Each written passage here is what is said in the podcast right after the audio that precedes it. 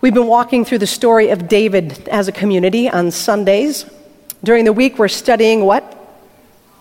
The Psalms. During the week, we are studying the Psalms. And so on Sundays, we're looking at someone who wrote a lot of the Psalms. We're looking at the life of David. And this week, we are looking at 2 Samuel 6. It'll be on the screen in a moment. This is the situation. David has been made king of Israel and Judah. Saul is dead. That's all in the past. He is ready to take over. He is ready to combine forces. And he realizes that one of the things that he, for those of you paging, 2 Samuel 6. 2 Samuel 6. He realizes that one of the things that he really needs to have is the Ark of the Covenant. The Ark of the Covenant has been kind of at a way station for 20 years, and he says, Let's go get it. I'm the king of Israel. I'm the king of Judah. This is the next thing. I want to make Jerusalem the center for our worship. So let's go get the ark. 2 Samuel 6. And this is what happens. David again gathered all the chosen of Israel, 30,000. David and all the people with him set out and went from Baal Judah to bring up from there the ark of God, which is called by the name of the Lord of hosts, who is enthroned on the cherubim. They carried the ark of the God on a new cart and brought it out of the house of Abinadab, which was on the hill. Uzzah and Ahio, the sons of Abinadab, were driving the new cart with the ark of God, and Ahio went in front of the ark. David and all the house of Israel were dancing before the Lord with all their might, with songs and harps and tambourines and castanets and cymbals.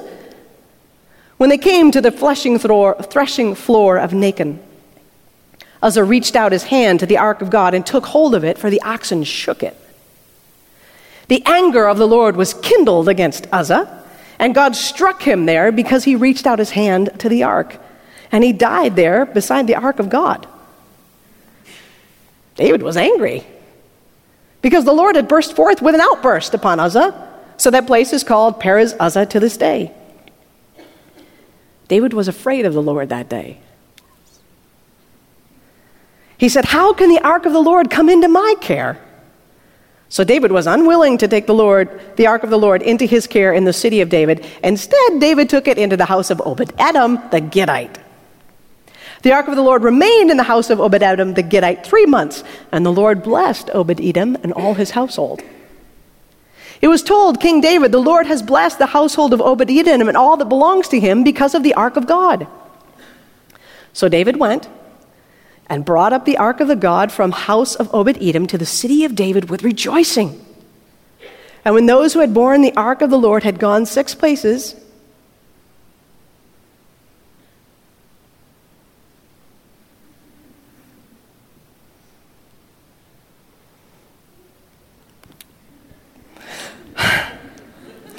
when the angels of God borne the ark of the God had gone six paces, he sacrificed an ox and a fatling. David danced before the Lord with all his might. David was girded with a linen ephod. So David and all the house of Israel brought up the ark of the Lord with shouting with the sound of trumpet. As the ark of the Lord came into the city of David, Michal, daughter of Saul, wife of David, looked out the window and saw King David leaping and dancing before the Lord, and she despised him in her heart. They brought in the ark of the Lord and set it in its place inside the tent that David has pitched for it. And David offered burnt offerings and offerings of well being before the Lord. When David had finished offering the burnt offerings and the offerings of well being, he blessed the people in the name of the Lord of hosts and distributed food among the people.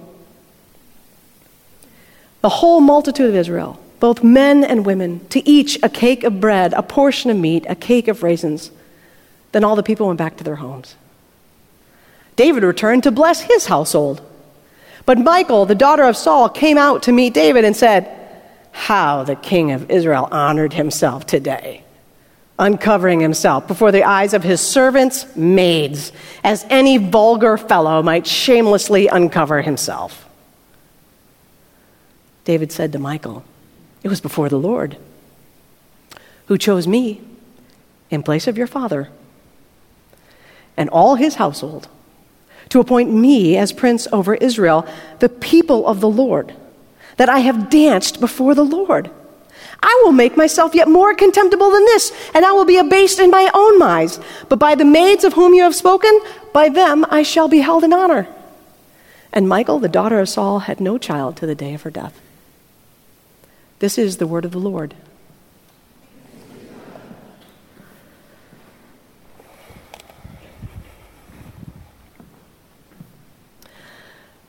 Uzzah was a priest. He was the son of a priest. He was the grandson of a priest. He was part of the tribe of Levites, the priestly tribe. When the land was being divided among the sons of Jacob, it was Levi who wasn't given any land, but instead was given the responsibility to lead God's people in worship. They were the ones who butchered the animals that came in for sacrifice. They were the ones who taught people the difference between a guilt offering and a sin offering and a wave offering and a thank offering. They were the ones who filled the lamps with oil and trimmed their wicks and kept them lit. They were the people in charge of holy things.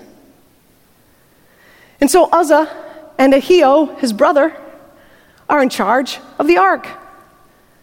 David wants it to go to Jerusalem they've got a good plan. Let's, let's put it on an ox cart. That makes all the sense in the world. We, we're good. We got this. We're in charge of the holy things. We can do this. So they start the procession, they start the parade. The ox cart jolts a little bit. He reaches up, he touches the ark to steady it, and he's killed. What is that about? What is going on? Isn't he just a priest doing his job? Isn't this what he's supposed to be doing? Not really. You see, the Ark of the Covenant was designed with very specific rules. There were four rings on each side, and through those rings were long poles, and that's how the Levites were supposed to carry the ark. They were supposed to lift it up onto their shoulders and process with it like that. You know who put the Ark of the Covenant on an ox cart? The Philistines. See, the Philistines had captured the ark in battle in one of the skirmishes that they'd had with Israel. They'd captured the ark and they thought, this is great. We've got God in a box. This is awesome. So they take the Ark of the Covenant and they put it in their temple. They got Yahweh and Dagon, their idol god. And they're like, this is great. Two gods better than one. This is fabulous. They come in the next morning, Dagon, boom, doesn't get, prop them back up. They come in the next morning, boom. Weird. Come the next morning, boom, head off, hands off. They're like, okay. Um, how about we take the ark out of here? Let's do that. So they take the ark out, and suddenly they all start to realize, like, are you feeling a little uncomfortable? I'm not feeling very well at all. Have you noticed there are more rats around here? So they realize that what's happening is that they take the ark to each of the major cities of Philistia, each of the five major cities, and every time they get there, the people get sick. And it's very uh, kindly called tumors in the NRSV, but you want to know the literal Hebrew? Hemorrhoids. so they're like, yeah, we don't need this anymore. We're good. Send it on back. Let's, and so they go to their priests and they say, We got to get rid of this thing. How do we get rid of this thing? It's not helping us at all. You know what I mean? We need this thing out of here. And so they say, Well, let's do this. Let's, let's put some offerings on top of it and let's put it on a new ox cart and let's just send it back to Israel. And if it goes back to Israel, we know that that's exactly where it's supposed to go and, and we're good. And so they send it down the road pulled by the ox on the ox cart and they watch, and sure enough, the ox take it right back into the land of Israel. And it's the people of Beth Shemesh who are harvesting in their field, and they see the ox cart coming. They look on it, looks like the Ark of the Covenant is coming back. And so they stop harvesting their wheat, and instead they have this big party, and they cut up the ox cart, and they cut up the ox, and they sacrifice the ox on the ox cart because the Ark of the Covenant has come back home. And they say to Abinadab, the priest, You're in charge of this. And we're going to consecrate your son, Eleazar, to be in charge of this. You guys just take care of the ark. That's what Levites are supposed to do. And for 20 years, that's what they did. the house of Abinadab watched over the ark. For 20 years, it was just like in a tent next to their tent. Maybe we should go polish the ark today. Okay. For 20 years, it became like a normal household object, you know, like something you see all the time. It's like one of those people on Antiques Roadshow has no idea that in the tent next to their house is something that's priceless. because it had been just a normal, everyday object. We got this. We've been managing this thing for 20 years. We know it caused those Philistines some trouble, but it's nothing for us. We're good. We're fine. So when David says, Hey, I want to move the, move the ark, I want to take it back to Jerusalem, they're like, Ah, that's good. We can do this. Yeah, we know it says the whole thing with the rods and the carrying but that's so inefficient. Let's, and we'll have a new ox cart. And you know, me and my brother Ahio, we got this. I mean, we've grown up around the ark. We're familiar with it. It's never caused us any problem. We're good. We got this.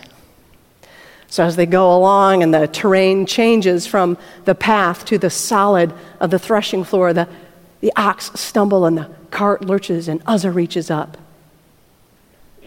And he's killed. Is he killed for that moment?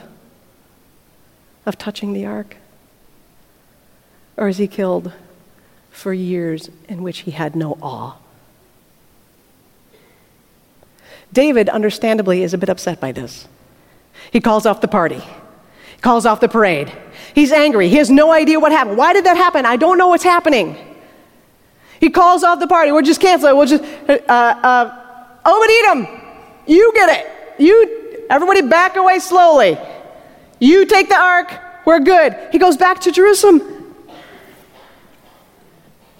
And he's at a loss. Because he's never seen God do anything like this before.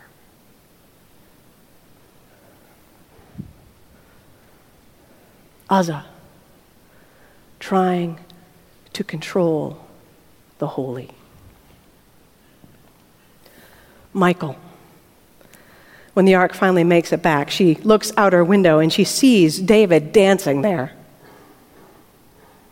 She's the daughter of a king. She knows how kings are supposed to act. This is not it. This is scandal. This is embarrassing. She knows how to manage, manage poli- palace politics. Little tongue twister for me there. She knows how to manage these things. She knows how to put the spin on things. David is not helping, he is not forming a good reputation.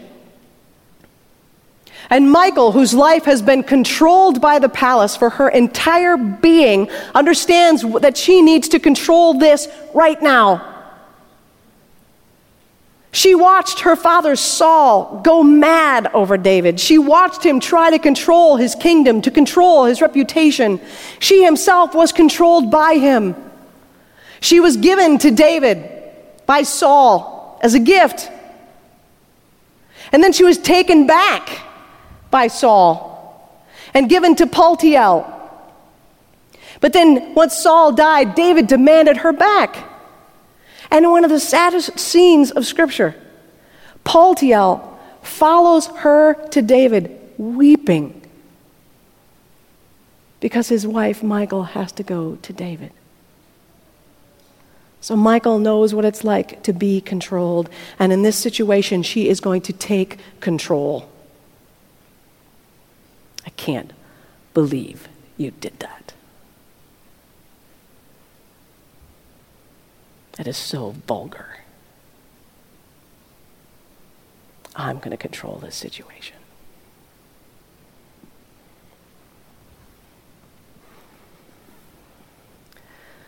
The breakup had to happen.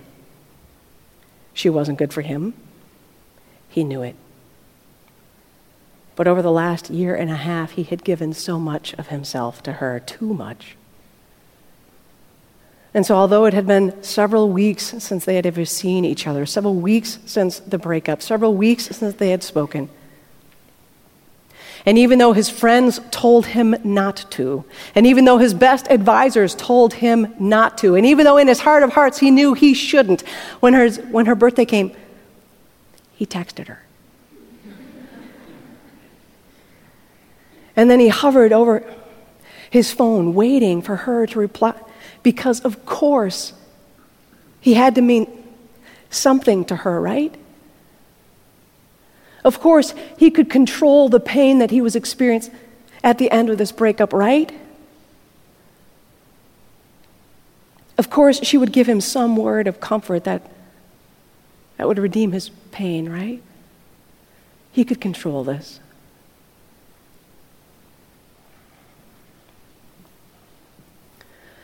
She mailed the applications in early. The admissions counselor said, You won't hear anything until Thanksgiving. That's when the first cuts are made. Don't worry about it. Just wait. Wait?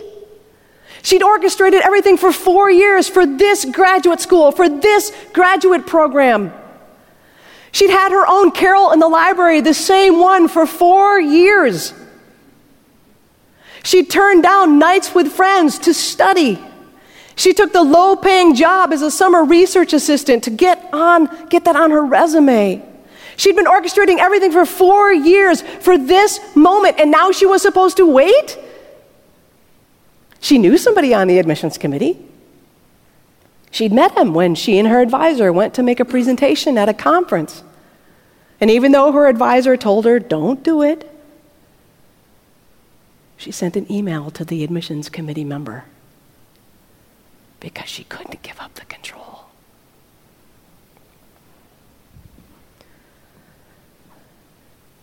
Art? You want to study art? I'm not spending this kind of money so that you study art. Philosophy? What are you going to do with a philosophy major? History? Are you kidding me? International development? I don't even know exactly what that is. What can you do with a classics major? I'm spending this kind of money. I should have some kind of say in what my kid does with it. Choose something practical. Choose something practical. Guarantee your future. I need to control this. It's an old temptation to control the holy, to control the reputation, to control the relationship, to control our future, to control other people. It's an old temptation. And when we live in a community who has as its core purpose to prepare us for our futures, it's very tempting then to think that we can control our futures. Some of you will meet with your advisors this week and you'll say, I want to take these classes for interim. I want to take these classes next semester. This is where I want to go abroad. I've got a plan. We're going to work the plan. I want to have this kind of internship. Eventually, I want to live in a condo in a cool big city. That's my plan. I want to, I want to go teach English in China for a while. So I want to have Chinese. I want to get that down. I want to study economic theory and I want to revise the whole banking industry. I've got a plan. I've got a plan for my life. I'm in control. I've got this. But people die, and marriages end, and the breakup stays broken up, and rejection letters come, and your kids get a call from God and you see the joy in their face. And we realize that we are not in control. Is it any wonder why David stopped the parade? He thought that this was going to be great. This was going to be fun. But suddenly he realized that the God with whom he had an intimate relationship, the God that anointed him, the God that protected him from Goliath, the God that protected him from Saul, the God that cared for him in the wilderness, the God that sent him Abigail from, to keep him from doing something stupid, the God who had been such an intimate conversation partner his whole life, was also an almighty, holy, all powerful God who could strike someone down in a second. And he said, We got to look at this whole thing again. And so, in those three months between the death of Uzzah and when David came back, he and the other people consulted the scriptures. And we know that because it tells us that when those who bore the ark had gone six paces, they went back and they read the instructions.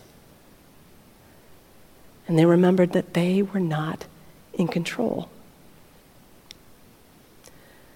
And when they had gone those six paces, and they realized that the one who had the power to slay them instead was celebrating with them, they were free to dance. And they had a party. And they danced before the Lord and they ate good food because they were not in control. And the God who was almighty, the God who loved them, the God who had been with them through everything as a people, was with them there in that moment. And that's what the Ark of the Covenant was about. Inside the ark was manna. Inside the ark were the tablets of the law. Inside the ark was Aaron's staff. Reminders of a long term relationship between God and God's people. Reminders that God provides food that God commands and wants a covenantal relationship that God protects through his leaders. And so David was reminded that he wasn't in control. And so when Michal goes to him and says, I can't believe you're acting like a slave out there, it was embarrassing. His basic response is, Before the Lord, I am a slave. In this relationship, I'm not the king, he's the king. So I'm going to dance before the Lord. I'm going to be a fool before the Lord. And everybody else who understands that relationship, they're going to honor me because they know that I am not in control. God is in control. They know that God is taking care of us. And just as He took care of us in the wilderness, He will take care of us now.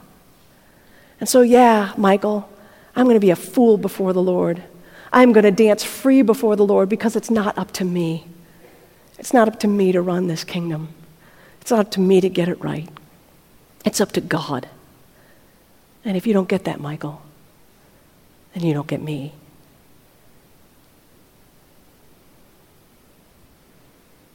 David was celebrating the freedom he had in being in a relationship with a God who cared for him I think one of the great blessings of Family Weekend is that after having six weeks of trying to manage your own life and do your own laundry and get up on time and go to bed on time and get your homework done, you have this like influx of people who are like, How can we take care of you? I don't know how many people I saw at Panera Bread yesterday who were eating off mom and dad. and then I was like, then we're to go to Target, then we're to go to Meijer, we're to get supplies. Woo! And there's just this reprieve of knowing I don't have to do it all. My mom's here, my dad's here. Or I'm adopting the, the parents who that are here. you know, you, you go out for dinner and you're, would you like an appetizer? Yes! would you like dessert? Aha!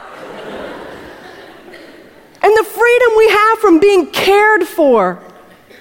They bring you laundry detergent. They bring you Pop Tarts, a big case of Diet Coke. Thank you. The freedom we have from being well cared for. That's what David had. That's why he danced. Because someone else was in charge of the big things and he could just be free. I had the privilege of talking with some of our alumni this weekend. Some people who graduated 40, 45, 50 years ago. And when you talk to them, you don't hear them say, You know, I had a plan when I left Calvin. I had a plan. Everything in my life has gone exactly according to that plan.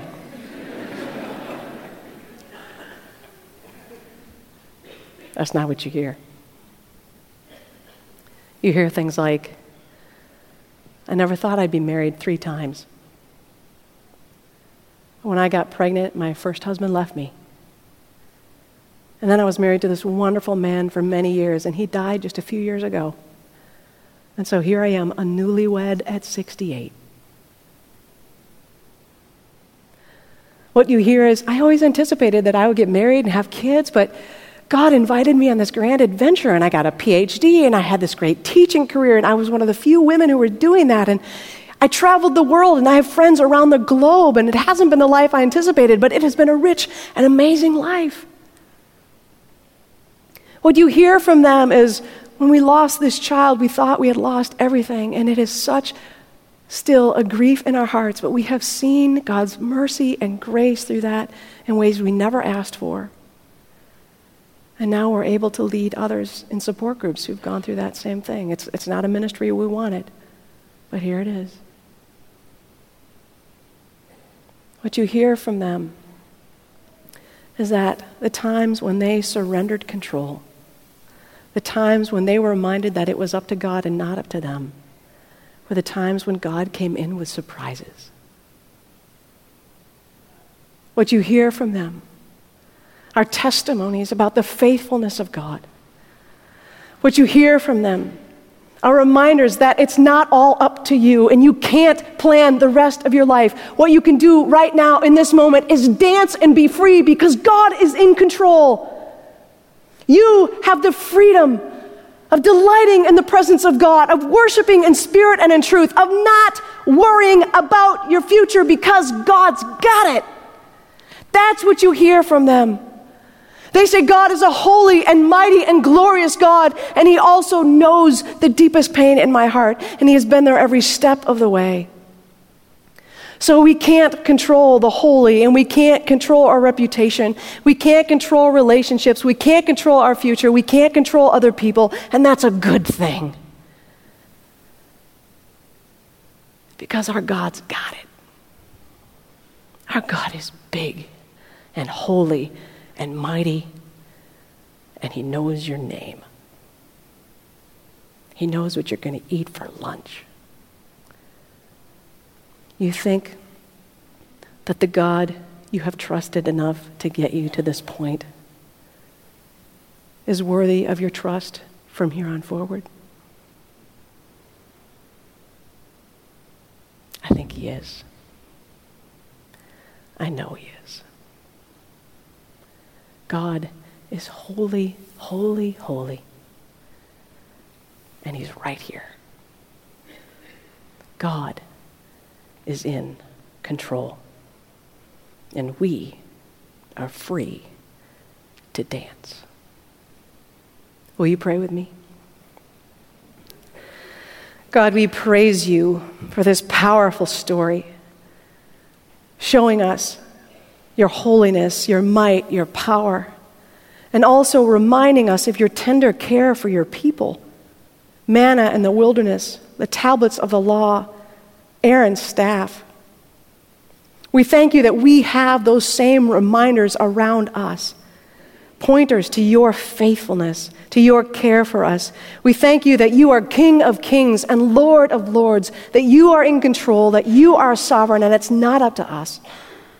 So help us to be obedient in the moment, to take joy in where we are right now, and open our eyes, Lord, to see you at work.